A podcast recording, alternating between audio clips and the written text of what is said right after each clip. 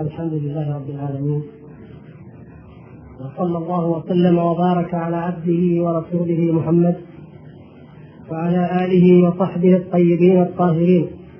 أما بعد أيها الأخوة الكرام فنحمد الله سبحانه وتعالى اولا الذي جمعنا بكم في هذه الليلة ووفقنا وإياكم للإيمان به والتمسك بكتابه واتباع سنة نبيه صلى الله عليه وسلم. ثم نشكر الإخوة الكرام القائمين على هذا المركز وأمثاله من المراكز التي احتضنت الشباب المسلم في العطل أو في الإجازات كما تسمى والمؤمن لا يعطل عن الخير أبدا. أقول احتضنت هؤلاء الشباب فربتهم وغذتهم ووسعت مداركهم وفقهتهم في دينهم وحفظتهم من كتاب الله سبحانه وتعالى ونمت عقولهم وأجسامهم أيضا في مثل هذه المراكز الطيبة. فشكر الله تبارك وتعالى للقائمين عليها وأجزل مثوبتهم عنده. ووفق جميع الآباء والطلاب للالتحاق بها وبأمثالها في كل سنة إن شاء الله. إنه سميع مجيب. ثم إن مثل هذا الاجتماع الطيب وكما هي العادة التي أحرص عليها إذا كان الاجتماع اجتماعا خاصا بطلاب العلم أو الغالب أن حضوره طلبه طلبة علم أن أن يكون الموضوع مما يناقش قضايا الدعوة وفقه الدعوة فنحن نحتاج ذلك. تحتاجه كثيرا. نحن ندعو الناس دائما الحمد لله كلنا في المساجد في المحاضرات في الندوات لكن نحن الدعاة. إذا جلسنا بعضنا مع بعض جدير بنا أن نحاسب أنفسنا وأن نتحدث فيما بيننا عن منهج الدعوة عن الأسلوب الصحيح في في إنكار المنكر في فقه الدعوة إلى الله سبحانه وتعالى في طلب العلم في كل ما من شأنه أن يكون منهجنا مسددا صائبا وفق منهج رسول الله صلى الله عليه وسلم. وإن من الأمور أو من الموضوعات المهمة في فقه الدعوة ما يتعلق بالاستعداد فهذا أمر جدير بالبحث والمطارحة والمناقشة من الجميع. وسوف أتكلم إن شاء الله ما يسر الله لي ولو بإشارات إلى إلى رؤوس موضوعات ثم نفتح بقية الوقت كالعادة لقبول آرائكم وإضافاتكم أو مقترحاتكم حول الموضوع. إذ هو يمس كل واحد منا كما سنبين من كتاب الله ومن سنة رسول الله صلى الله عليه وسلم ولا سيما الدعاء.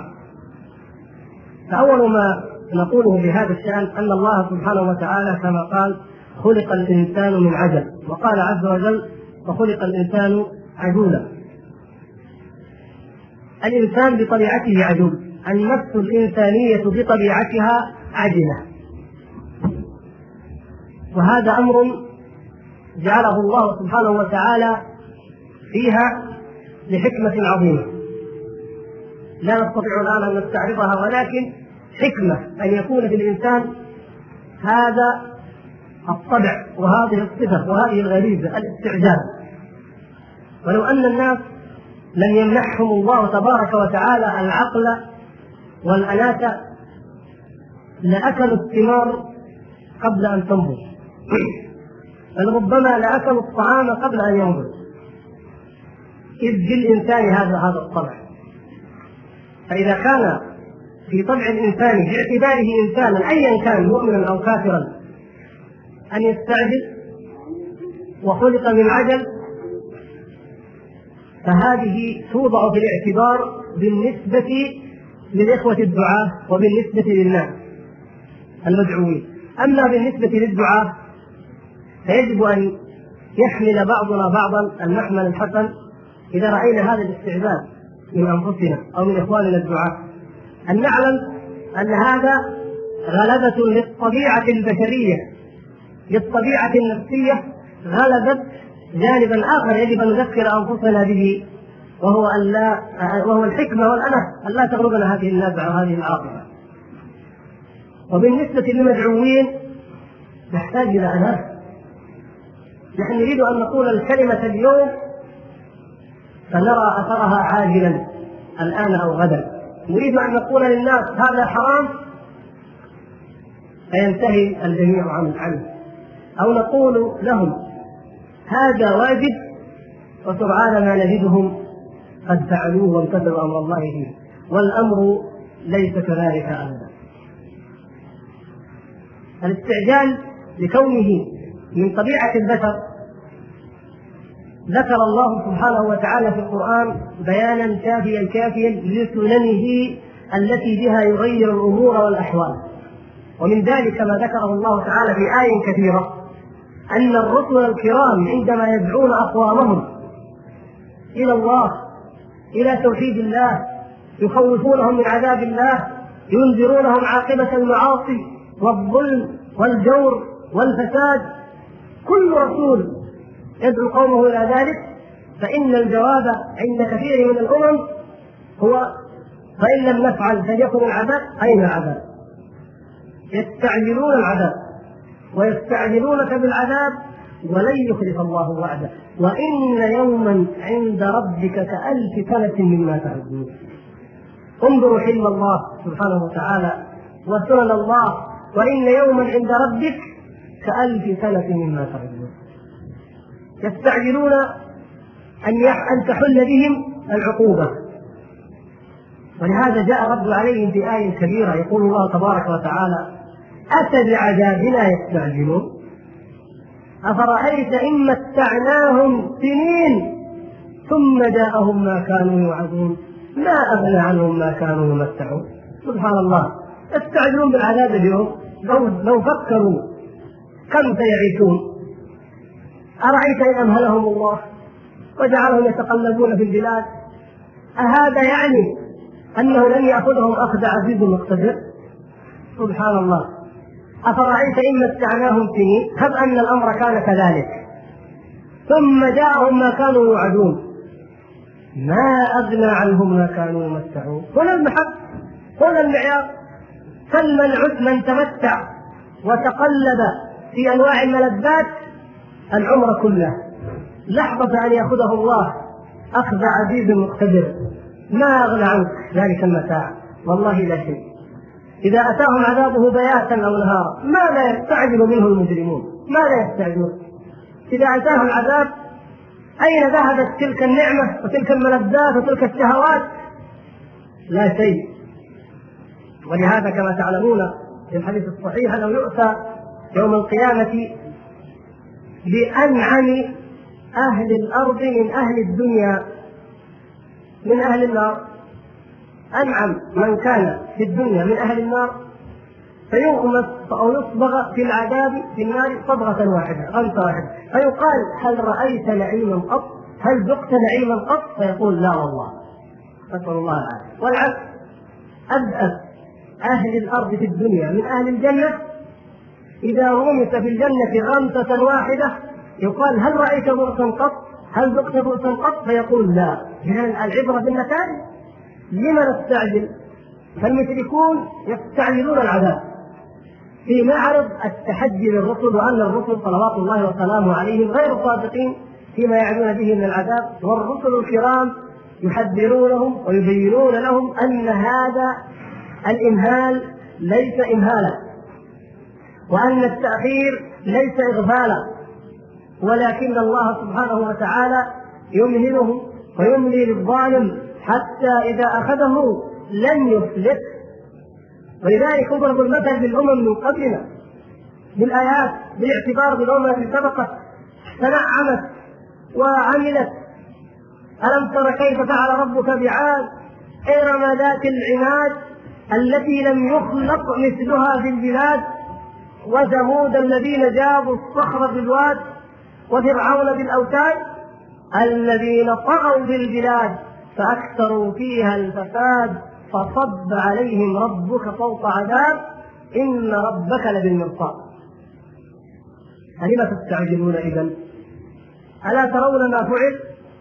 حضارة عاد من الحضارات المندثرة التي يخفى عنها الغرائب من الذهب والفضة حتى قال أبو الدرداء رضي الله تعالى عنه لما دخل مدينة دمشق ورأى ما فيها من النعمة والشرف بالنسبة إلى ما كان يراه في المدينة يا أهل دمشق ما لي أراكم تبنون ما لا تسكنون وتجمعون ما لا تأكلون. فإن الأمم قبلكم قد بنوا وشادوا وجمعوا فأوعوا وإنه قد بلغنا عن عاد أنهم بنوا لبنة من ذهب ولبنة من فضة. فمن منكم يشتري مني تركة آل عاد بدرهمين من؟ من الآن لو قيل اشتر تركة عاد بدرهمين لا أحد لأنها لا وجود لها. محيت ذهب بها الله. الحضارة الفرعونية إلى الآن. الذين ذكرهم الله فرعون بالأوثان الحضارة الفرعونية إلى الآن لم يصل العلم الحديث إلى كثير مما كانوا يتعاملون به من التعامل مع التقنية. استخدام العلم. مثل تحريق الموتى وما أشبهه. مثل تفريغ الهواء. مثل أشياء كثيرة. معروفة لأهل الاختصاص إلى الآن العلم الحديث يعجب كيف وصلوا إليها أو هو غير قادر على أن يصل إليها. أين هم؟ ذهبوا. وقد كانوا يستعجلون العذاب كما كان كما كان أو كما أن الكفار في كل زمان ومكان يستعجلون العذاب ويرون أنه تأخر. وإذا طال عليهم الأمد وقست قلوبهم ونسوا وعد الله سبحانه وتعالى ووعيده ركنوا إلى الدنيا وإلى الملذات وإلى الشهوات وغفلوا عن كل ما جاء ما جاء من عند الله. فلما نسوا ما ذكروا به فتحنا عليهم أبواب كل شيء. تأتيهم الخيرات تأتيهم تأتيهم أبواب كل شيء.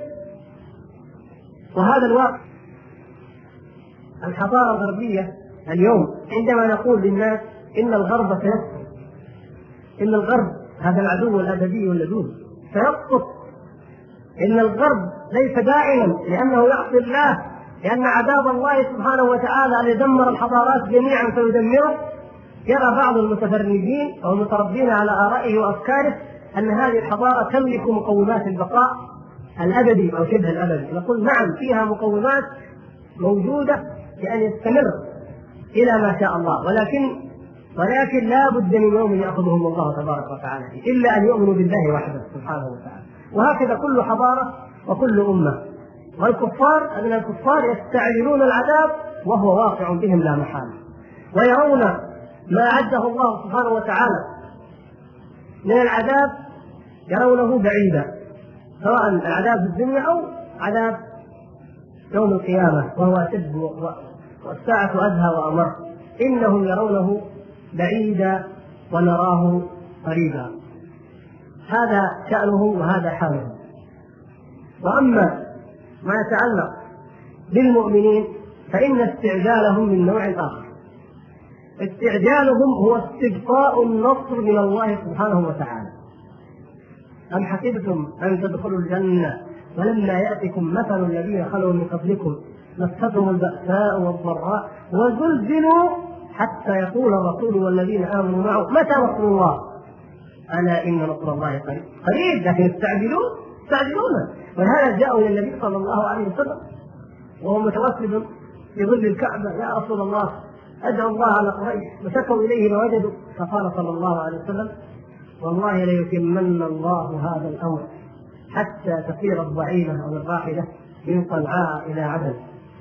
قال ولكنكم قوم تستعجلون. تستعجلون؟ لا تستعجلوا.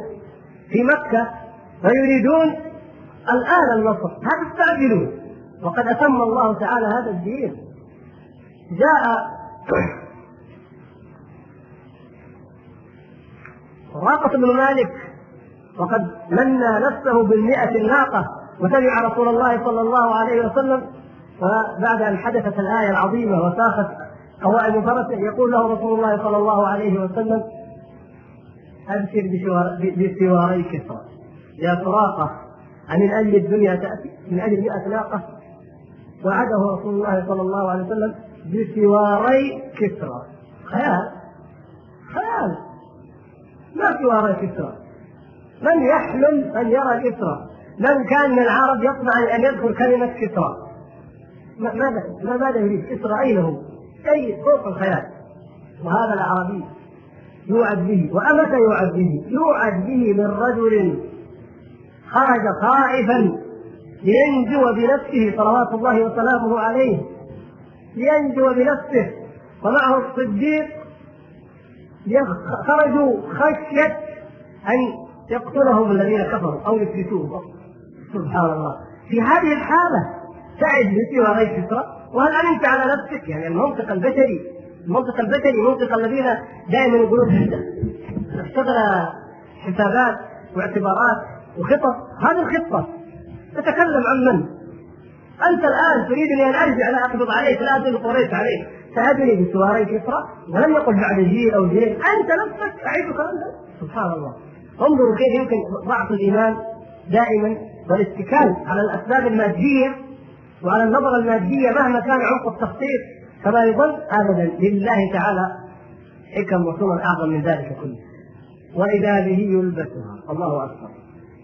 وعندما كان صلى الله عليه وسلم يحفر الخندق هو وأصحابه بشرهم أيضا بفتح كسرى وديوانه وايوانه قال المنافقون هذا محمد وأصحابه يعرض أحدهم أن يذهب أن يقضي حاجته ويعدكم بقصور كسرى اللهم صل وسلم انظروا ضعف الإيمان وضعف الثقة في الله والنفاق ومع ذلك حقق الله سبحانه وتعالى ذلك كما تعلمون والحمد لله وصدق فيهم قوله صلى الله عليه وسلم وبشارته إذا هلك كسرى فلا كسرى بعده. وإذا هلك قيصر فلا قيصر بعده. والذي نفسي بيده لتنفقن كنوزهما في سبيل الله عز وجل. لا تستعجلوا لا تستعجلوا. الكنوز الحضارات التي تبنى المليارات التي يملكها الكفار أي شيء. والله إن صدقنا مع الله لتنفقن في سبيل الله. هذه التي جمعت من غير بل بل ربما جمعها أولئك الكفار وأعداء الله جمعوها من أموال المسلمين أو من غيرها لا لا نستعجل لتنفقن والذي نفسي لتنفقن كنوزهما في سبيل الله عز وجل. يعني فيكون الأمر عكس ما املوا جمعوها ليقاروا بها الدين والإسلام. فالله سبحانه وتعالى يجعلها غنيمة للمؤمنين. يستعينون بها على ماذا؟ على ماذا؟ لو خرج المسلمون يريدون أن يأكلوها وأن يتمتعوا بها ما أورثوها. لكن انظروا التنبيه في هذا الحديث تنبيه للمؤمنين. لتنفقن كنوزهما في ماذا؟ في سبيل الله عز وجل. فإن قاتلنا فلله وإن رضينا فلله وإن دعونا فلله سبحانه وتعالى وإن رضينا فلله الكل في سبيل الله. لو خرجوا يطلبون الغنائم والمتاع الدنيوي ما أعطوا شيء. أو لو كانوا عند أول غنيمة اقتسموها واختصموا عندها. وما الذي وقع في بلاط الشهداء؟ اثروا بالغنائم حتى عجزوا عن حملها.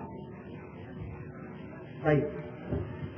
الأخوان ينبهوا لو أنكم تملأوا الفراغات جزاكم الله خير الجالسين بالذات لو تملأوا الفراغات لأن كثيرا من الإخوان واقفين أحسن الله إليكم.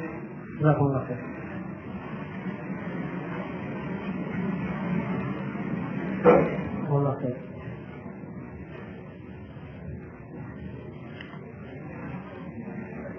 فنقول استعداد المؤمنين أو استبقائهم استبقاء المؤمنين لنصر الله. هذا أيضا مما يجب أن يبين بالأدلة وفقه الدعوة الصحيح أنه مخالف لسنة الله سبحانه وتعالى. وإن كان هو حق حتى إذا استيأس الرسل وظنوا أنهم قد كذبوا نعم يعني يأتي ويأتي الشعور بان الأمر قد فرض وانه لا حيلة بعد ذلك وربما وقع في القلوب أن النصر قد تأخر ولكن نقول لا يجوز للإنسان أن يفقد امله بالله سبحانه وتعالى وأن يستبطئ نصر الله ووعد الله سبحانه وتعالى. على الإخوة الدعاة وفقنا الله وإياهم أن يعالجوا هذا الأمر مع الأحداث النازلة هذه وفي كل حدث وفي كل موقف مع كل إنسان يدعوه أن يعالجوا هذه الغريزة وهذه العاطفة بعدم الاستعجال باي شيء. في تكوينك الشخصي والعلمي لا تستعجل، بعض الإخوان يقول أريد أن احفظ القرآن كله وأكون في العلم إلى حد كذا وكذا، يستعجل ليصل إلى مرحلة ومستوى معين من العلم فإذا لم يتسنى له ذلك ولن يتسنى طبعا إلا وفق سنة ربانية معينة ما جعله الله له فيه من مواهب ومن طاقات وما أعطاه من وقت وامكانيات فإذا لم يأته يأته ما أراد استعجل ربما قلب ربما ترك ذلك ولم يكمله في معالجتك لأي حدث من الأحداث لا تستعجل. لما الاستعجال؟ قبل أن ترى الحدث كله وأبعاده وما وراءه. قبل أن تلقى أو تسأل من هو أعرف منك وأبصر منك بهذا الأمر أكثر بصيرة لا تستعجل في الحكم لا تتسرع دائما هذه خطرتان يحبهما الله سبحانه وتعالى كما ذكر النبي صلى الله عليه وسلم في حديث اشد عبد القيس الحلم والأناة. إن فيك لخصلتين يحبهما الله الحلم والأناة. الأناة الروية لا يندم الإنسان عليها أبدا. إذا دعوت إلى الله سبحانه وتعالى فكن حليما. لا تستعجل. رب مجرم. وهذا ما وقع والله. ينقلب خيرا للدعوة. ينقلب سيفا فتارا على على أعداء الله سبحانه وتعالى. على دعاة الشر والفساد. ولكن بعد ماذا؟ بعد صبر من الدعاة عليه حتى يفقه الحق حتى يستجيب له وحتى يعرف أنه لم يدعى إلا إلى خير الدنيا والآخرة. لابد من الأناة. أما الاستعجال في القرارات الفردية الشخصية يستعجل الإنسان في قرار ما ثم يندم عليه. الاستعجال في قرارات أو في أمور الدعوة. فيريد أن يرى الإجابة الإجابة فورا يرى الاستقامة حالا الاستعجال في سنن الله التي لن تتغير أبدا. الله سبحانه وتعالى وعد المؤمنين بالنصر. إنا لننصر رسلنا والذين آمنوا. في الحياة الدنيا ويوم يقوم الأشهاد لماذا ما جاء النصر؟ يريده الآن فهذا الاستعجال آفة يبتلى بها الناس ولا ينبغي للدعاة بالذات ولكل من يقرأ كتاب الله سنة رسوله صلى الله عليه وسلم أن يقع في هذا. وإنما الواجب من الجميع أن يتأملوا سنن الله سبحانه وتعالى في تغيير الأنفس وفي تغيير المجتمعات. إننا نحن اليوم والأمة الإسلامية كما ترون وهي في كل العصور وفي كل الأيام تواجه أعداءها من الشرق والغرب. نستعجل النصر واستعجل ما عند الله ووعد الله به المؤمنين واستعجل كيف نعمل وماذا نعمل.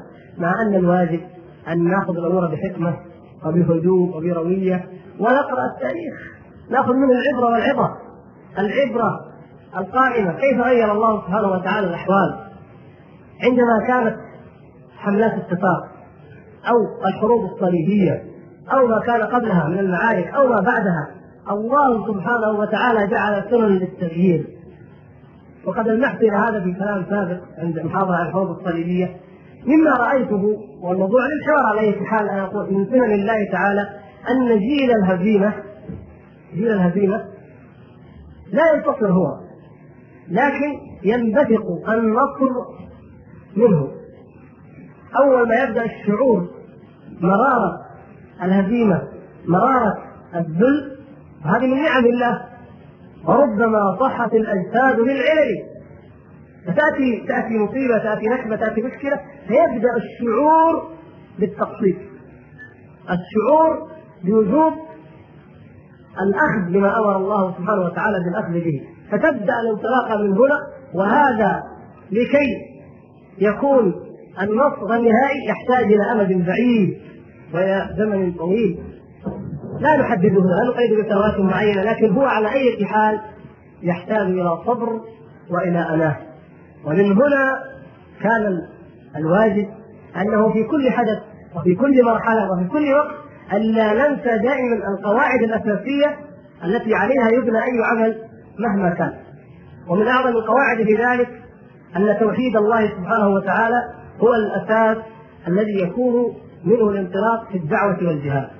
وأن التوبة والإنابة والضراعة والاستغفار وترك الذنوب والمعاصي والإقلاع عما حرم الله ومحاسبة النفس هذا لا بد أن نستصحبه في كل حال. الفرد في ذاته إذا أراد أن يطلب العلم هذا أول واجب.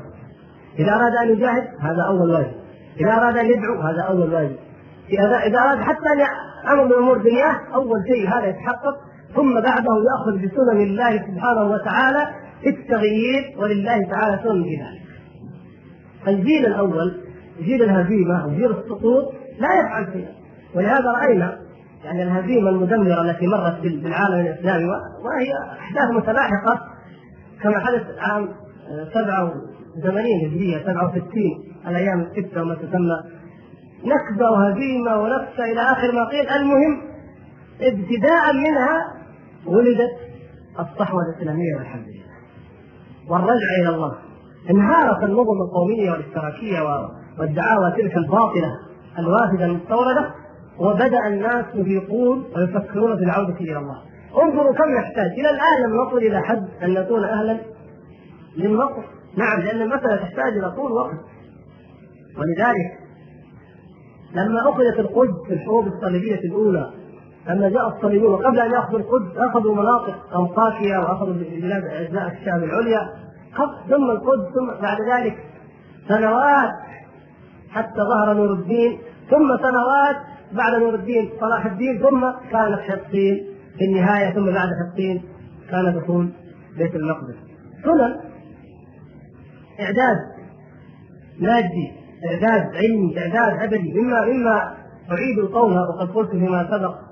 إذا كان عند قدوم الصليبيين كانت مدرسة واحدة تعاد الكلية كما نسميها اليوم مدرسة واحدة في في دمشق وهي عاصمة الشام وعاصمة الجزء الكبير من الامه الإسلامية العالم الإسلامي الخلافة الإسلامية. مدرسة واحدة كانت فيها للعلم وللحديث. لما كانت أيام صلاح الدين كانت المدارس تقارب 100 مدرسة لماذا نغفل عن هذا الجانب؟ ننظر دائما من صلاح الدين جمع الجيوش وانتصر، هذا حق هذا جانب لا يمكن أن يغفل، لكن هل يمكن أن يكون هذا النصر وهذا الجيش لولا أن هناك امرا آخر حدث في الأمة؟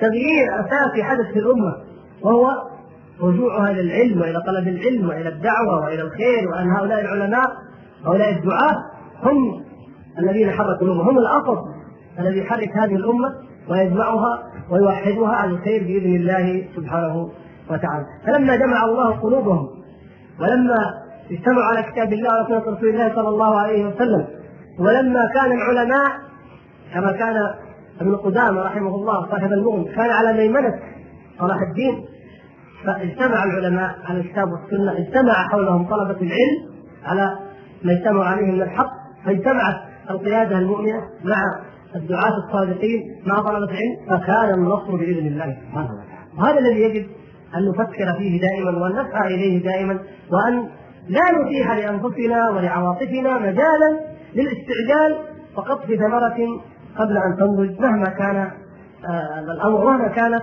رغبتنا في تحقيقها وفي قصدها هذه السنن الربانية ولا بد أن تتحقق بالنسبة للفرد وبالنسبة للمجتمع. وكل العالم يدرك هذه السنة نوعا من الإدراك آه، عندما بدأت اليابان تخطو خطواتها في ملاحقة الغرب بدأت وهي تدرك هذا الشيء وصبرت على الابتعاث وعلى التبعية للغرب حتى أدركت أن تكون الآن منافسة له. بدأت كوريا من نفس النقطة وبدأ غيرها من الدول وهي دول لا تؤمن بالله ولا باليوم الآخر لكن أدركت السنن أنه إعداد خطة أو منهج ثم الصبر عليه حتى يؤتي ثماره. دون استعجالا دون استعجال يكون فيه النهاية ويكون فيها الانتكاسه والبدء من جديد. أقول إن الاستعجال يحتاج إلى حديث طويل ولا فيما لم يكن الحديث مع الإخوة الدعاء. يحتاج أن نتحدث عن الاستعجال في امورنا الخاصه حتى الاستعجال في الزواج أحيانا. حتى الاستعجال في قرار دخول الكلية أحيانا حتى الاستعجال في آه، قرار آه، يتعلق بحياتك الشخصية أو بإقامتك لمشروع ما أو بأي عمل من الأعمال. لكن هذا مجاله طويل. حاولت أن أركز الحديث في القضية الأساسية التي يجب أن يكون آه، دائما محور حديثنا وموضوعنا هو هي. ثم نترك بقية الوقت للنقاش. وللحوار كما نلاحظ من أسئلتكم التي قد جاءت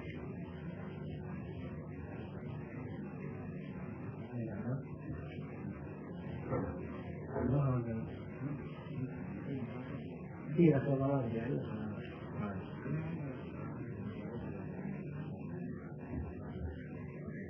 لا شوف لا لا حتى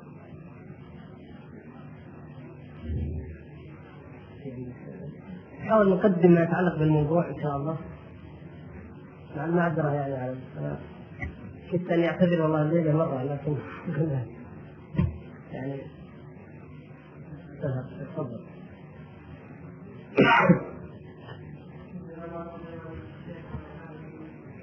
سلمة ونعتذر الاخوه اولا عن الحق. ولكن إن شاء الله في سبيل طلب العلم هو في سبيل الله بلا شك يستمر الإنسان مثل هذه الأمور البسيطة. كثير من السائلين يحبون الشيخ جزاه الله خيرا في الله عز وجل ونحن نحبه أيضا. وكثيرون يقرؤونه السلام. ونحن بإذن الله سنقرأ السؤال مباشرة وهذه مقدمة عامة لجميع الإخوة السائلين. حتى ندرك أكثر وقت ممكن من مساءلة الشيخ. بعض الأسئلة وردت هل توجد مواسم محمودة للاستعجال؟ اي نعم. آه، الاستعجال الذي تكلمنا عنه غير المبادرة إلى اتخاذ العمل الصائب أو القرار الصائب في وقته المناسب فلا يفهم أننا كنا نتكلم عن ذلك. يعني مثلا من أكثر الناس حلما الأحنف بن قيس رضي الله عنه. كان مشهورا بالحلم في الجاهلية والإسلام. حتى ذكر في سيرته أنه كان يوم من الأيام محتبيا كان جالسا محتبيا كعادة العرب يربط بعباط هكذا محتبي فجيء له بابنه فقد قتله ابن أخيه. ميت مقتول. فقتله ابن اخيه فلم يفك ان يحل حبوته. ما فك الرباط وقال يا أخي أو قال يا بني قتلت أخاك. انه اخوه ثم قال اذهبوا إلى أم فلان أم المقتول. فإن رضيت وإلا أعطوها الديه أو أعطوها من الديه ولم يحل حبوته. حليم. فقيل له إنك لحليم. نراك حليما هكذا. قال نعم. إلا في ثلاث يعني لا تفهم إني بطيء جدا. الا في ثلاث هذه الأشياء لا لابد فيها من المبادره وغيرها كثير لكن هذه يذكرها على سبيل المثال. قال الضيف إذا قدم. حليم تقعد قاعد متكي وعلى مالك والرجال واقف عند الباب. هذا هذا مو حليم ولا تقول هذا الاستعجال. لا. قم وانهض وادخل ورحب. يقول إلا عند الضيف إذا قدم. وعند الجنازه مات. مات. خلاص الرجال يقول إيش ننتظر نبكي نحزن نفرق هذه كراهيه السنة الدفن. الاستعجال في الدفن هذه من السنة. والثالثه هذه اللي مفقودة الآن. والبنت إذا أدركت. البنت إذا أدركت تزوج. جاء الخطيب قال والله كمل الكلية؟ كمل الكلية؟ أدرك في المتوسط.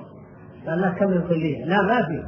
هذه يعني هذه في التعامل الشخصي يعني كل إنسان منا ممكن تحصل له مثل هذه الحالات العادية يعني امور كل إنسان متوقع أن تحصل له. فنعم الحلم والأناة هذا موضعها. وأما المبادرة فأحيانا يكون الأمر يحتاج إلى مبادرة ويحتاج إلى عجلة لئلا يفوت أن هناك أمورا حاسمة. لو فاتت لو ذهب وقتها لم تعد تجدي شيئا ولا تنفع بشيء. ومن ذلك أمور مجابهه اعداء الله سبحانه وتعالى في الحرب. إن المؤمنين قد ضرب النبي صلى الله عليه وسلم وأصحابه أروع المثل بذلك. كيف النبي صلى الله عليه وسلم جاء يوم بدر ونزل إلى الماء وجعل الماء من ورائه وسبق قريشا إليه؟ يعني هناك امور خطط فكيف يعني يجب أن نواجه أعداء الله؟ هنا لابد أن يكون لدينا مبادرة ونحس الهمه ونرفعها ونجتهد بأن نحقق أكبر قدر وأكبر نصيب من الخير قبل أن يسبقنا عليه الآخرون. فلا تعارض بين هذا وبين هذا بل الحكمة المطلوبة دائما أن تكون الآلات في موضعها وأن يكون أيضا الاستعجال أو العجلة في موضعها. ولكن المهم هو أن الاستعجال من حيث هو طبع غالب هو الذي يعني يحتاج إلى أن يكثر من الحديث عنه لتقف النفوس عند مواقف معينة فلا يغلبها هذا الطابع هذه الطبيعه وهذا الدافع فتنسى ما ينبغي أن تكون به اذا الأصل في الناس الأصل أن يكون الإنسان في الحي كما ترون الآن أي إنسان منا يذهب إلى إنسان يراه يتعامل مع أي قضية بهدوء وبأناة ثم ينتجها ويحكمها ينبسط منه أكثر من شاف واحد استعجل استعجل ثم لم يؤتي يعني ثمرة ثمرة عجلته لم تؤتي أي شيء. الرجال صاحب السيارة التي يعطي صاحب السيارة التي الالتزام أيضا بيضاء كما جزمة لأنهما على مسار طريق على سيارة تريد صاحبها الخروج بالضرورة الأسوة. هنالك أسئلة أيضا. تقول صحيح أن الاستعجال طبع من طباع الإنسان ولكن ما هي السبل أو الكتب التي يستطيع بها الإنسان أن يعالج مثل هذه الآفة؟ هذا يحتاج إلى التكوين الإنسان كل منا الفرد وكذلك الأمة تحتاج إلى تربية وإلى تكوين يستطيع بها أن يميز بين مواضع العجلة وبين مواضع الأناة وبين مواضع المبادرة يعني بحيث أن نضع الشيء في موضعه. لذلك لا بد من هذا التكوين للفرد ولا بد منه للأمة. ومن ذلك أن ندرس ونقرأ ونتأمل سيرة النبي صلى الله عليه وسلم وحياة الأنبياء وجهادهم صلوات الله وسلامه عليهم وجهاد الصحابة والتابعين وصبرهم وسير العلماء. الإنسان هنا لما يقرأ في آه، صفة الصفوة مثلا طبقات سعد هذه السيرة والله يجد العجب العجاب. يجد أمثلة حية. أولئك الرجال الذين وهبهم الله سبحانه وتعالى هذه القلوب.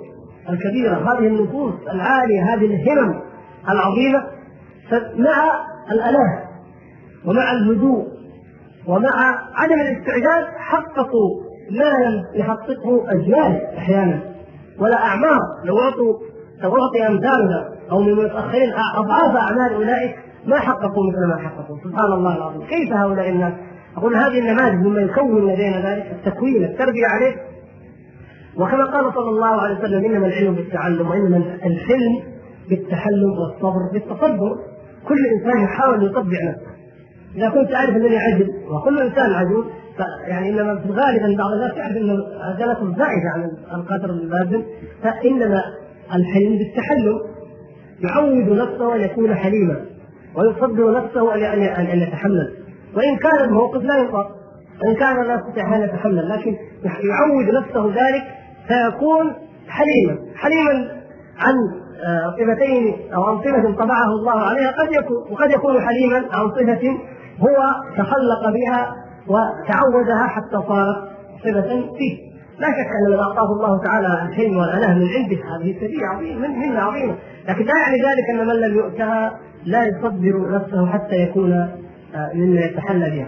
فليجتهد الإنسان في ذلك. والله تعالى يوفقه والذين جاهدوا فينا لنهدينهم سبلنا. مجاهدة النفس في الله سبحانه وتعالى لتكون مستقيمة منطبقة على أمر الله هذه عبادة. وتأذن الله سبحانه وتعالى لمن فعلها واتخذ هذا السبب أن يحقق له النتيجة بإذن الله. سائل يسأل أحيانا تكون المبادرة في بعض الأعمال مما يحقق مسافر للدعوة إلى الله سبحانه وتعالى. ولكن الإنسان يخشى أحيانا أن يبادر فيقع في بعض الزلات أو الأخطاء كأن مثلا يدعى إلى جهاد أو إلى عمل في منطقة ما فيخشى إذا تأخر أن تفوته فرصة العمل بهذا الدين ونشر منهجه الطيب. وإذا آه، بادر يخشى أيضا أن يقع في زلات وأخطاء. فكيف الحل في مثل هذا؟ نعم هذا أيضا الحل سهل الحمد لله. الانسان لا نعني بالمبادرة أن يتخذ قرارا اللحظة والآن كما لا نعني بالأناة أن يؤجل موضوع سنه لا ليس الأمر كذلك. يستطيع في أيام أو في أسابيع أحيانا أن يستشير وأن يفكر وأن يخطط ثم يمشي على بينة. كثير من من الشباب الذي يدفعه الاستعجال في مواقف معينة في إنكار منكر قد يؤدي إلى منكر أعظم منه. في امور يظن فيها خير للدعوة وتكون شرا. هو الاستعجال الاني يعني أن تكون الفكرة والعمل وليد اللحظة. أما أمر أنت مهيئ له ثم جاءتك فرصته فتقوم به ليس هذا من باب الاستعجال هذا الذي نسميه المبادرة. أمر أنت مستعد له. إنسان مثلا مقبل على الله سبحانه وتعالى. أنت تريد أن تهديه وأن تدعوه ولكنك ما كنت تطمع فيه وتقول حتى تأتي فرصة مناسبة. وجئت وإذا يوجد فرصة مناسبة. يقول اليوم أريد أن أعتمر مثلا. الحمد لله. اذا لا تقول خلها الأسبوع الجاي ونفكر ونشوف ونكون مع بعض. هذه المشكلة. لا. أنت الآن القرار موجود المبادرة الان هذا وقتها طيب إن شاء الله خلاص نروح مع بعض من بكرة مثلا. يريد أن يتوب؟ والله أنا عندي بنك ربوي وأفكر أتخلص منه. يقول طيب على بال ما نعمل الدراسة ونجيب لك خبر بعد شهرين بعد الربيع ما يقول طيب نعم. ابدأ كذا واستغفر الله واعمل كذا ومن الآن أجيك واتصل بعض العلماء فلينبهك إيش رأيك؟ أسوي ابدأ. هذه المبادرة. نقول يا إخوان هناك مبادرة تأتي على شيء منتهى منه. أما الشيء الذي يحتاج إلى روية فلا بد من الروية والتفكير والاستشارة. لكن متى تكون؟ كم مدة الاستشارة؟ أيضا قد جعل الله لكل شيء قدرا يعني بالمعروف حكمة انها تكون آه، فترة محددة. ثم بعد ذلك يكون القرار الصائب بإذن الله. بالنسبة لصلاه العشاء ستكون بإذن الله بعد نهاية المحاضرة؟ ونرجو السيارة نكتب رقم من اليمين 25 72 95 نكتب بالليل اخراجها لانها اقبلت على سيارة.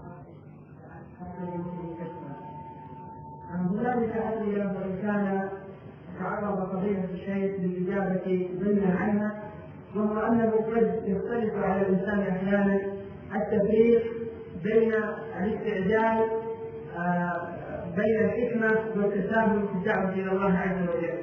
فربما يتخذ مسألة الحكمة وعدم الاستعجال سبيلا التساهل والتهاون فهل من توضيح لهذا؟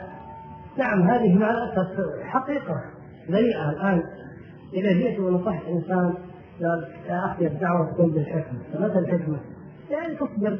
بعض الناس الذي يقولون الذين يقولون هذا الكلام ما يقول البعض ما نراه يدعو ابدا. فإذا وجد داعية يدعو قال لابد من الحكمة. متى؟ إلى متى؟ ما الحكمة ما معناها؟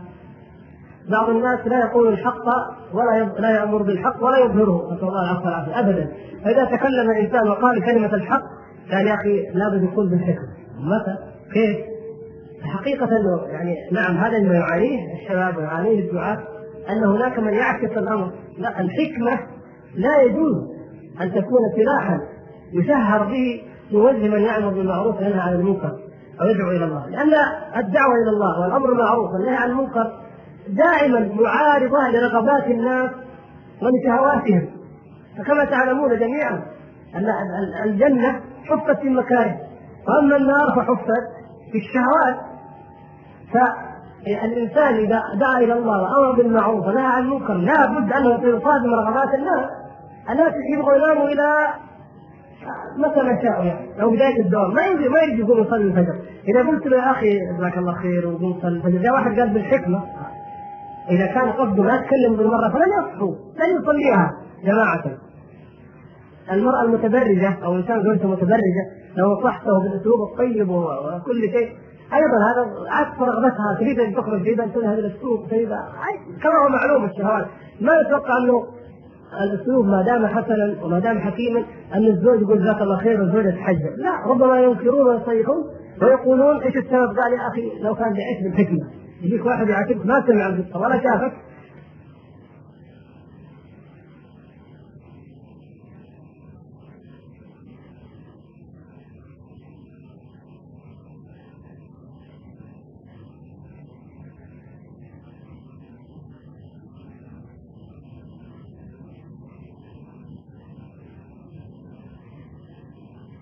كلمة حق أظهرتها وقلتها. يجوك يقولوا يا شيخ لو كانت بالحكمة بس. هو ما هي الحكمة ما هي الحكمة الإنسان قد يستنفذ كل أسباب الحكمة ومع ذلك لا يقبل. يكون مخالف لرغبات الناس. الناس دائما تريد المدح تحب الثناء ويحبون أن يحفظوا بما لم يفعلوا. أكثر الناس إلا ما رحم الله. فإذا جيت قلت له أنت ممتاز وأنت بطل وأنت طيب. انبسط ما شاء الله. هو يعرف أنه مو صحيح. لكن قلت يا أخي أنت أنت وأنت. لكن يعني مدحت الناس يعني في حاجة أحب انبه لها ولا تؤاخذني قلت له باسلوب جاءك واحد ثاني قال والله يا شيخ ليت تكلمت بالحكمة.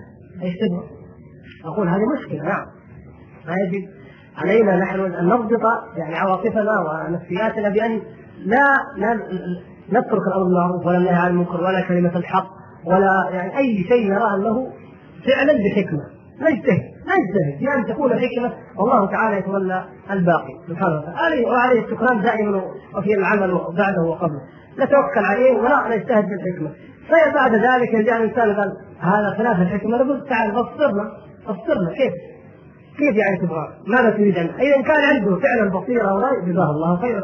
وإن كان كما نلاحظ هذه الأيام إن كان يريدون أن لا نقول ولا نعمل ولا ندعو باسم الحكمة هذه ليست حكمة هذا خذلان هذا تصديق هذا ترك لما أوجبه الله سبحانه وتعالى ولا يجوز أن نقر الناس على هذا فحقا ان الحكمة اصبحت سلاحا يشهر به في وجه من يدعو إلى الله ويقول كلمة الحق وإن كانت بأحكم ما يمكن أن تكون من الحكمة. والله المستعان. والنفوس لا تقبل الحق. هكذا جبلت ما طبيعه لكن لا بد من الصبر عليها ولله عاقبة الأمور. بعض الإخوة يقرأ الفتوى أو حديث فيتعجب أيضا ويعمل بها أو ربما يلزم الناس بها فمما يسبب مما يسبب ارباكا له ولغيره ما نصيحتكم في مثل هذا؟ نعم هذا أيضا يعني من الاستعجال أن الإنسان يقرأ شيئا من العلم من كلام النبي صلى الله عليه وسلم أو من كتاب الله أو من كلام أهل العلم فيستعجل في فهمه ويستعجل أيضا في تطبيقه وفي العمل به. فلا يتأنى ليتبين له ما معناه وما ملحظه النصوص يا إخوان النصوص تعب فيها العلماء الجهابذة الكبار في تخريجها في بيان ألفاظها ومعانيها في تنزيلها على مواقعها. يعني العلماء يقولون لابد من إيش؟ من تحقيق المناط ومن تنقيح المناط نحن يبادر بالعمل لكن نقول لا لا نعني ذلك نحن نعني ماذا؟ أن تفهمه وتفهم موضعه وأين دلالته؟ فتستعجل وتنفذ فورا نعم هذا لا شك المسلم لكن بعد أن تفهم ماذا ما المقصود منه؟ وما موضع وماذا يراد به؟ ولهذا يقول وتفسروا أهل الذكر إن كنتم لا تعلمون. علينا أن نسأل وأن نتبين ما المقصود بهذه الآية أو هذا الحديث أو هذا النص فيما يشكل علينا نعلم والحمد لله ليس هذا في في امور عباداتنا بالذات والحمد لله واضحه الأمور ومدروسه الحمد لله ولكن أقول أيضا أن هناك أمور خاصة في الوقائع والنوازل لابد أن نتأنى فيها وأن نسأل العلماء وأن نأخذ كلامهم وأن نستفهم هذا اقصد هذا الدليل هذا اقصد هذه العبارة ثم بعد ذلك يكون عملنا إن شاء الله على بصيرة. وأيضا الإنسان لا يسال عالما أو عالمين ويسأل من يطمئن إلى انه يتحقق فيه الأمران وهو المعرفة بالدليل الشرعي من جهة ومعرفة الواقع أيضا المسؤول عنه من جهة أخرى، فإذا أنا سألت إنسان عن طبيعة عملي مثلا أنا أعمل في بنك فرضا أسأل إنسان يعرف طبيعة أعمال البنوك. بالإضافة إلى أنه يعرف أحكام الربا. لابد من هذا الشرط الثاني كما ذكر شيخ الإسلام رحمه الله عندما سئل عن قتال الاتفاق قال إن الأمر يتعلق بأمرين في هذه الحالة. الأول معرفة حالهم والآخر معرفة حكم الله في مثلهم. فننزل الحكم على محله فيكون الحكم صحيحا سؤال ربما ليس له علاقة مباشرة للموضوع ولكنه أيضا مهم. يسأل الأخ يقول أن الصراع النفسي الذي يصاحبه هو انه يصاحب كل ملتزم بهذا الدين ولكن أعتقد أن هذا غير صحيح. فيقول انه يصاحبه صراع نفسي هل هذا الصراع من الابتلاء الذي ابتلاه الله عز وجل به يقول أنه ساءت نفسيته بشكل شديد جدا حتى أصبح يطلب النصر من الله سبحانه وتعالى بشده ما يعانيه هذا المبتلى فبماذا تنصحون هذا الأخ؟ آه، هو كما تفضلت لا لا يعني أن كل آه، كل تائب وكل مقبل وكل من يجي إلى الله لابد أن يعاني من ذلك ولكن عموما كل من دعا إلى الله أو أقبل على الله وتاب لابد أن يجد ما يشق على النفس أو ما يجهدها من داخل النفس أو من خارجها. وكذلك جعلنا لكل نبي عدوا من المجرمين. هكذا لابد والنفس دائما ثلاث حالات النفوس ثلاثة كما تعلمون. لا تخلو دائما لا تخلو عنها. إما النفس الأمارة بالسوء وهذه هي التي الله المستعان. وإما النفس اللوامة. الأمارة بالسوء هذه أكثر الناس إلا ما رحم الله. دائما أنفسهم تأمرهم بالسوء. المؤمن نفسه لوامة. تأمره بالسوء. أول الأمر فيفعله ثم تلومه عليه. لماذا ذهبت إلى السوء؟ من غير غرض مثلا شرعي؟ لماذا نظرت النظرة المحرمة؟ لماذا قلت الكلمة الآثمة تلك؟ لماذا ارتدت؟ لماذا وشيت؟ لماذا تخلفت عن عن فريضة من فرائض الله؟ يعني تبدأ تلومه كما فسرها السلف على ما فرط وما قدر. النفس المطمئنة الدرجة العالية، النفوس المطمئنة التي يصبح الخير والحق هو همها هو ديدنها هو حياتها هذه من نعم الله سبحانه وتعالى إذا من الله تعالى على الإنسان بأن تصبح نفسه مطمئنة لكن نقول لابد من هذه فالأخ هذا المهتدي والمستقيم في مرحله النفس اللوامة يجد ربما ما يسميه بعض الإخوة الصراع النفسي هذا أنه يعني متردد. آه تاتيه دوافع للقنوط نسأل الله العفو والعافية. دوافع للرجاء والأمل يعني الخوف والرجاء دائما تتصارع في نفسه. ياتيه حب الخير والإقدام عليه من جهة ومثبطات ومخدرات من جهة تكبله يريد أن يحفظ القرآن يريد أن يتعلم العلم يريد أن يفعل ولكن تأتيه ما يأتيه ما يعيقه فهكذا فتجد يعاني ما يعاني من هذا الصراع. الأم والأب والأهل والزوجة والأقارب والزملاء العمل يريد من يهتدوا من جهة ومن جهة. قد لا يملك أسباب لتعينه في الدعوة فيعاني هذا الصراع وهكذا. كل إنسان يعانيه. لكن علينا أن نأخذ بالأسباب وبما أمر الله سبحانه وتعالى. نجتهد نصبر حتى نستكمل ما أراد الله سبحانه وتعالى. فإن لم يصل الإنسان إلى مرحلة النفس المطمئنة فعلى الأقل يلقى الله وهو يجاهد نفسه لكي تكون مطمئنة. وما شعر به الأخ من الضراعة من الدعاء من طلب النصر. هذه نعمة. هذه نفسها نعمة. شعورك بأن الله سبحانه وتعالى ابتلاني بهذه البلوى وتضرعك ولجوءك إليه كما قال ابن القيم رحمه الله ان الانسان قد يلجأ إلى الله ويتضرع إليه. فيجد من حلاوة مناجاة الله ومن لذة الدعاء والتذلل والتضرع إلى الله والانكسار بين يديه يجد نعمة تنسيه النقمه التي يريد أن يدعو الله أن تزول عنه أو تنسيه النعمة التي يريد كان في الأصل يريد أن يطلبها من النعم. نفس التضرع والدعاء والمناجاة نعمة نعمة عظيمة جدا نفس الذكر نعمة. ولهذا آه، شيخ الإسلام رحمه الله لما قال اني إني لفي حال لما يأتي عليه احوال نقول إن كان أهل الجنة في مثل هذا إنهم لفي نعيم. يعني حالات حالات. الإنسان لم يشعر أنه مع الله وأن عمله لله وأنه مستمسك بحبل الله وبالعروه الوثقى من عند الله. هذه التي إن شاء الله يصل إليها الإنسان المؤمن بإذن الله سبحانه وتعالى. بمثل هذه الحالات بمرض بمحن بألم بتعب وكل رسول وكل داعية يبتلى ويمتحن ويفتن ويؤذى. فيجد مثل هذه النعمة في طريقه إلى الله سبحانه وتعالى. يقول السائل بعض الشباب هداهم الله تتذبذب آراءهم في كل حين فتراه في الليل له رأي وفي النهار له رأي آخر.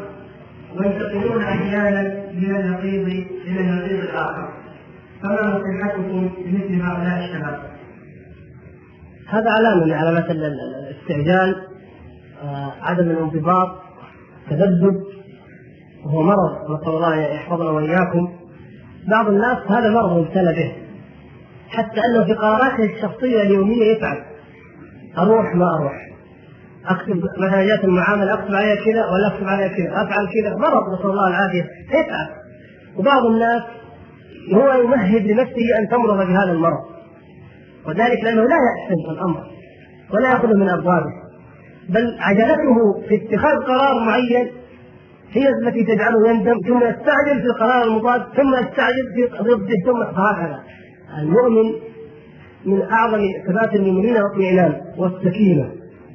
ولذلك الله سبحانه وتعالى لما امتنع النبي صلى الله عليه وسلم وأنزل عليه سورة الفتح قال وأنزل السكينة في قلوب المؤمنين وأنزل السكينة في قلوب لماذا؟ لأنه كانت النفوس جياشة.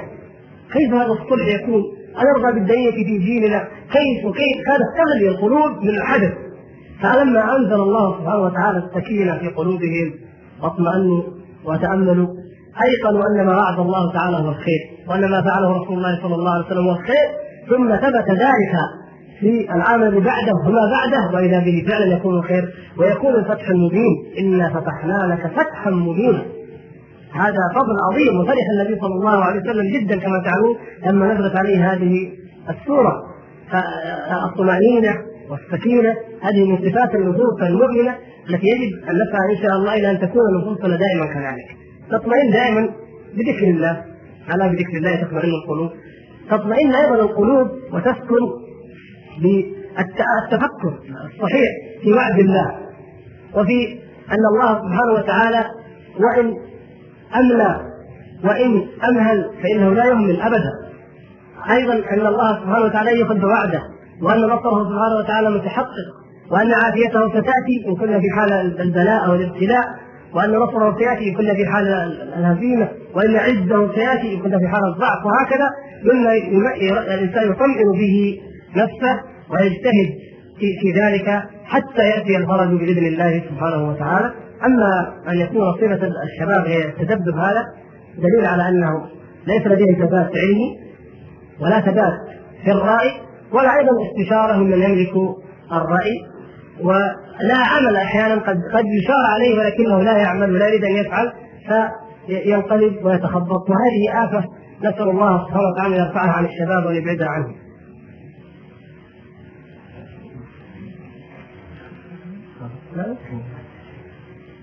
يقول سائل في جريدة الحياة كتب أحدهم موضوعا عن فشل التنظيم الاصولي أو كما يسميه ثم بعد أن تكلم عن هذا قال انه سيتكلم يوم الاثنين القادم في الأسبوع القادم عن كيفيه مواجهه النقاط يقول السائل من المقصودون بهذا؟ أي بتنظيم الاصول أو بالاصوليين ومن هم هؤلاء الارهابيون؟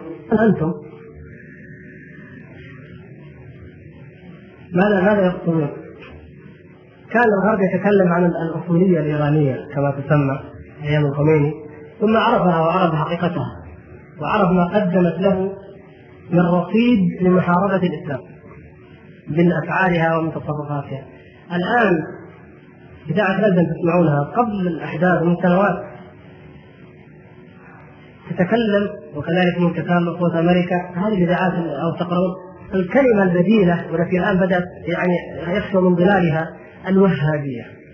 الأصولية الحقيقية التي يخافونها هي ما يسمونها الوهابية يقولون الجهاد الإسلامي في أفغانستان نوعين.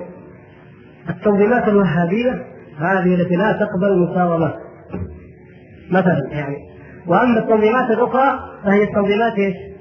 المعتدلة. المعتدلة. يعني تقبل الحكم حكم ديمقراطي والنيابة. هذا المعتدل. هذا المعتدل عندهم الأصولي من يرجع إلى الأصول قال الله وقال رسول الله صلى الله عليه وسلم. هم لا يريدون إلا المعتدل. في نظرهم الوسط على مزاجهم هم. أما الذي يريد الحق كما أمر الله وكما أنزل الله فلتأته التهم ومنها أنه اصولي ويربطون بين الإرهاب وبين الاصوليه لهم تجارب مريرة. داود سميث في كتابه الإسلام قوة الغد العالمية يقول عبارة خطيرة جدا لكنها حقيقة. يقول أنه قد تبين من التاريخ ومن استقرائه أنه أينما وجدت الحركة الوهابية فإنه يوجد معها مقاومة الغرب ومقاومة الاستعمار. اينما توجد؟ أنه ما يثير قال الله وقال الرسول منهج واضح وحضارة الغرب وإلحاده وكفره شيء آخر. ما تجتمع ما يمكن. فأينما وجدت؟ وجدوها هم الأيام وجدوها في جزيرة العرب. وهي منبع الحمد لله وهبة الدعوة. في الهند عندما كان عباد الأفكار استسلموا للإنجليز. حتى كان الإنجليزي خاصة اسكتلندا مشهورين بالشح. من شحه ما يركب قطار ولا يركب آه، يعني اكرمكم الله دابه ولا حمار يركب على ظهر الهندي على كتف الهندي يحط البيور من هنا ويشيل الهندي مسافة بعيدة من عباد البقر. وبعض هذا العباد البقر. المسلمون منهم من تخاذل ومنهم من ركن إلى الدنيا لكن من جاهد وقاوم الاستعمار الإنجليزي وجدوا أنه متأثر بدعوه الشيخ محمد عبد الوهاب رحمه الله. أو على منهجه. وجدوهم في نيجيريا. عثمان بن فودي ومن معه وجدوهم في الصومال جاهدوهم حتى مهدي السودان أصل دعوته كانت على منهج الشيخ محمد عبد الوهاب رحمه الله وترك التوحيد وهدم ثم دخله والعياذ بالله الفساد. لكن من من أول اوائل دعوته كان محاربه الشرك والبدع. المقصود تأثر عمر المختار في ليبيا وهكذا. هذه الأصولية الوهابية بمعنى يسمونها يعني الذي يرجع إلى الكتاب والسنة الحنبلية أحيانا تسمى يعني ألقاب ينبذون بها من يدعو إلى الله سبحانه وتعالى. هذا هو الخطأ. الأحداث الأخيرة غطت على على يعني ما حدث في الجزائر. بغض النظر عن عن رأينا الكلي في فيما حدث في الجزائر لكن عبره معينه ان نسلط الضوء عليها الآن لا يعني رأي في, في الأحداث بالجمله لكن جانب معين. الصحافة الفرنسية والغرب انزعج جدا انه الأصولية تنتعش في الجزائر، لماذا؟ عرفوا دعوة الشيخ عبد الحميد بن باديس رحمه الله وأنه أقام الدعوة على أساس التوحيد ودعوة الشيخ محمد عبد الوهاب رحمه الله كما جاء بها وكتب عن الشرك والبدع والخرافات وكان ينبغي الشيخ عبد الحميد أن أول ما يبدأ به محاربة البدع والخرافات عند الشعب حتى ينتشر العلم الشرعي ثم نكلمه عن الولاء والبراء ثم نكلمه عن الجهاد. مرحلية لن يحصل لها الاستعمار ولهذا تركوه هو الأمر يدعو تركوه يفتح الصحف. ما فطنوا إلى أنه لا يرضى بوجود الفرنسي لكنه كان رحمه الله يريد أن يبدا بالاساسيات مرحلة الدعوة اولا أقول يعني آه، تحليلات خطيرة جدا. غطت عليها الاحداث الأخيرة ولكن كانت دائما الأصولية في الجزائر الأصولية هنا والحادث اللي جرى في جزر آه، ترينتاد إيه ترينتاد ربطوها بالأصولية في الجزائر وربطوها آه، أخرى وقالوا الأصولية خطر هذا العالم لكن جاءت أحداث أخيرة وطغت على ذلك. الله المستعان. يقول شاعر أن بعض الشباب يستعجل في الوصول إلى أعلى درجات العلم والعلم. حتى إنهم يقولون على الله بغير علم ويفتون بغير علم. وبعضهم يقرأ كتبا أعلى من مستواه ومستوى إدراكه. فما نصيحتكم أيضا؟ نعم هذا من أنواع الاسترجال، الاسترجال في في طلب العلم. ولذلك نقول دائما يا إخوان خذوا العلم كما قال عبد الله بن عباس رضي الله تعالى عنه لما سئل لما فسر الربانيين ولكن كونوا ربانيين بما كنتم تعلمون الكتاب وما كنتم تدرسون ربانيين قال هو من يربي الناس بصغار العلم قبل كباره ولا يعني الصغار والكبر يعني الصغيرة أنها مثلا المواد والكبار التوحيد لا. لكن الصغار البدهيات والمسلمات الواضحة. والكبار هي الأمور المعقدة أو الصعبة أو اللي تحتاج إلى يعني فأقصد دائما أقول الإخوة الكرام ابدأوا العلوم بدراسة متون معينة خذ متون معينة مبسطة ثم خذ شرحا مبسطا عليها ثم توسع بعد ذلك وهكذا. لكن عندما يأتي بعض الاخوان بدأ يبدأ في طلب العلم فيبدأ بالكتب الكبيرة. أو الاخوان قال بدينا فتح الباري الأخ الثاني بدينا مجموعه الفتاوى. أنا حقيقة أنا قاعد سبحان الله ما أدري يعني. أنا أنا عندما أقرأ في فتح الباري أجد أنني أحتاج في صفحة واحدة أقرأها فيه. إلى أن اراجع عدة كتب وأن أنقب وأن أفكر وأن أكلم مشايخ التلفون. فهمت يا أخي أنا أشوف الواحد يفتح درس فتح الباري كذا أقول ما أدري يعني. لا يعني يمكن أن يكون لكم فتح الله عليه. أنا أقول فيما نرى وما نعلم من تكويننا وتربيتنا جميعا أن دراستنا دراسة نظامية كما تعلمون لا تعطينا الزاد الكافي مثل هذه الأمور. كذلك مجموعة الفتاوى شيخ الإسلام تيمية بعض الكلمات مكتوبة مع الأسف أقول هذا لكن بعض الكلمات مجموعة الفتاوى مطبوعة خطأ مكتوبه خطأ. وياتي من يشرحها وقد تمرس على كلام شيخ الإسلام يشرحها خطأ واحيانا تكون غير مشروحة في الهامش أو قيل هكذا. أو غير واضحة أو مع أنها واضحة. من كلام شيخ الإسلام واضحة لكن لم يفهمها. لماذا؟ رجل عميق يقصد في في بحور من العلم عميقة وغزيرة. تحتاج يحتاج كلامه إلى أن يفهم على مستوى معين. لا نستعجل نطمر الأمور طمر وناتيه إذا بدانا فتح الباري ومجموعة فتاوى. نستهي بماذا؟ بعمل الفقه ولا الاربعين النووية. بدانا السلم من اعلاه كيف؟ لكن لا ناخذ الأمور من أولها. ونبدا بعض الإخوان يبدأ بالقراءات يقول أحفظ القرآن أول شيء ثم بعدين ممكن تقرأ. أنا لا يعني لا اعترف أنا من لدي دراسة منهجية يمكن نحفظ القرآن بالقراءات. يعني لكن أقول بالنسبة للحاله الحالات العادية وهي من كان مثل حالة معظم الإخوة الذي يعيش آه، طبيعة دراسية نظامية مع عمل مع التزام مع اسره ابدأ بما أمكن أن تبدأ به أتقنه ثم انتقل إلى ما بعده. هذا من أيضا من آفة الاسترجاع حقيقة والسلف الصالح رضوان الله تعالى عليهم ضربوا لنا المثل في ذلك. كانوا يطلبون العلم ويرحلون في طلبه ثم يحدثون. ما في أحد من العلماء ابتدأ يحدث وإنما تعلم وحدث وطلب العلم ثم حدث. شوف إذا كان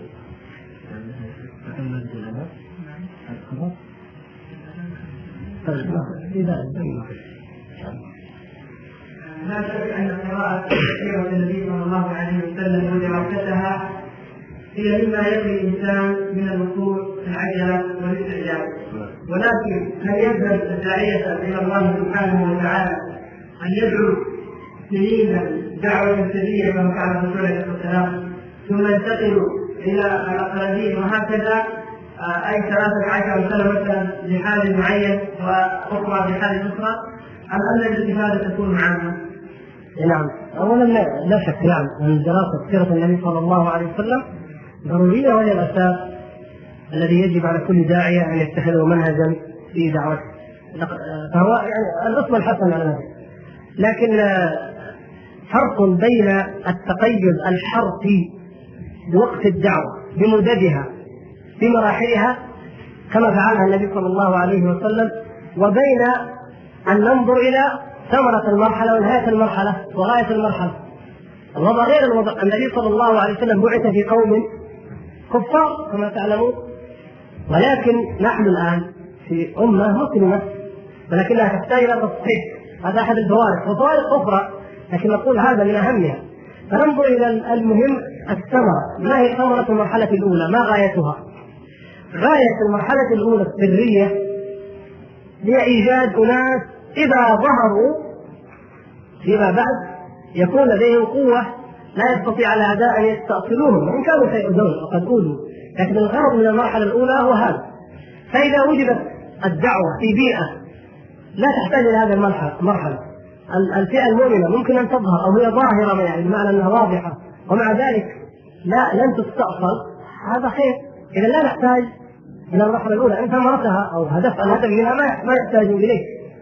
مرحلة الجهاد ننظر نقول أيضا.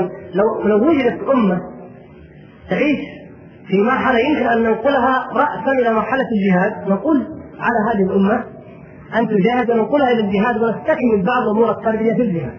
صحيح. لكن لو وجد أن الأمة تحتاج أولا إلى الدعوة والعلم والإعداد للجهاد مثلا الجهاد لا نقصد به جهادا معينا جهاد معين. الجهاد باعتباره حالة دائمة. الأمة الإسلامية في كل عصورها في حالة استمرار دائم. ويجب أن تكون مناهجها مناهج جهادية وحياتها حياة جهادية كل شيء. نحن جهاد الطلب عندنا هو الأساس. جهاد الطلب. المفروض أننا نصلح أوضاع الأمة هذه ثم نقوم بجهاد الطلب نقاتل. يعني جهاد الطلب غير جهاد الدفع. جهاد الطلب أن نحن نذهب إلى الصين إلى الروم. نغزوهم في بلادهم لندخلهم في دين الله سبحانه وتعالى. هكذا يجب أن تكون حياة المسلمين جميعا. فنعد العدة لهذا الجهاد. نعد الأمة في مرحلة الدعوة لهذه المرحلة التي هي آخر المراحل كما كان صلى الله عليه وسلم مرحلة الجهاد. يبسط الله سبحانه وتعالى سلطان هذا الدين في الأرض ويمكن له ويورث الأرض عباده الصالحين كما وعد الله سبحانه وتعالى.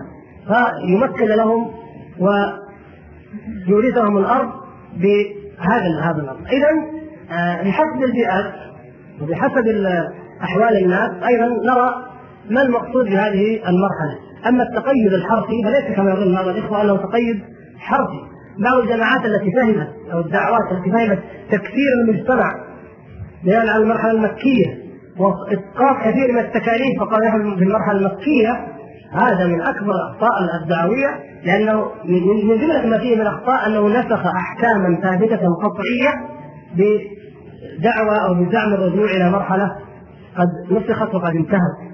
فلا بد من إدراك المتأني والمتفقه في مسألة الفرق بين هذه المراحل وبين ضرورة الإفادة من سيرة النبي صلى الله عليه وسلم ولا شك أنها الأساس. والصحابة الكرام رضي الله تعالى عليهم أعني الخلفاء الراشدين ومن بعدهم من التابعين كانوا ينظرون إلى واقع الأمة فيبنون على الواقع الموجود.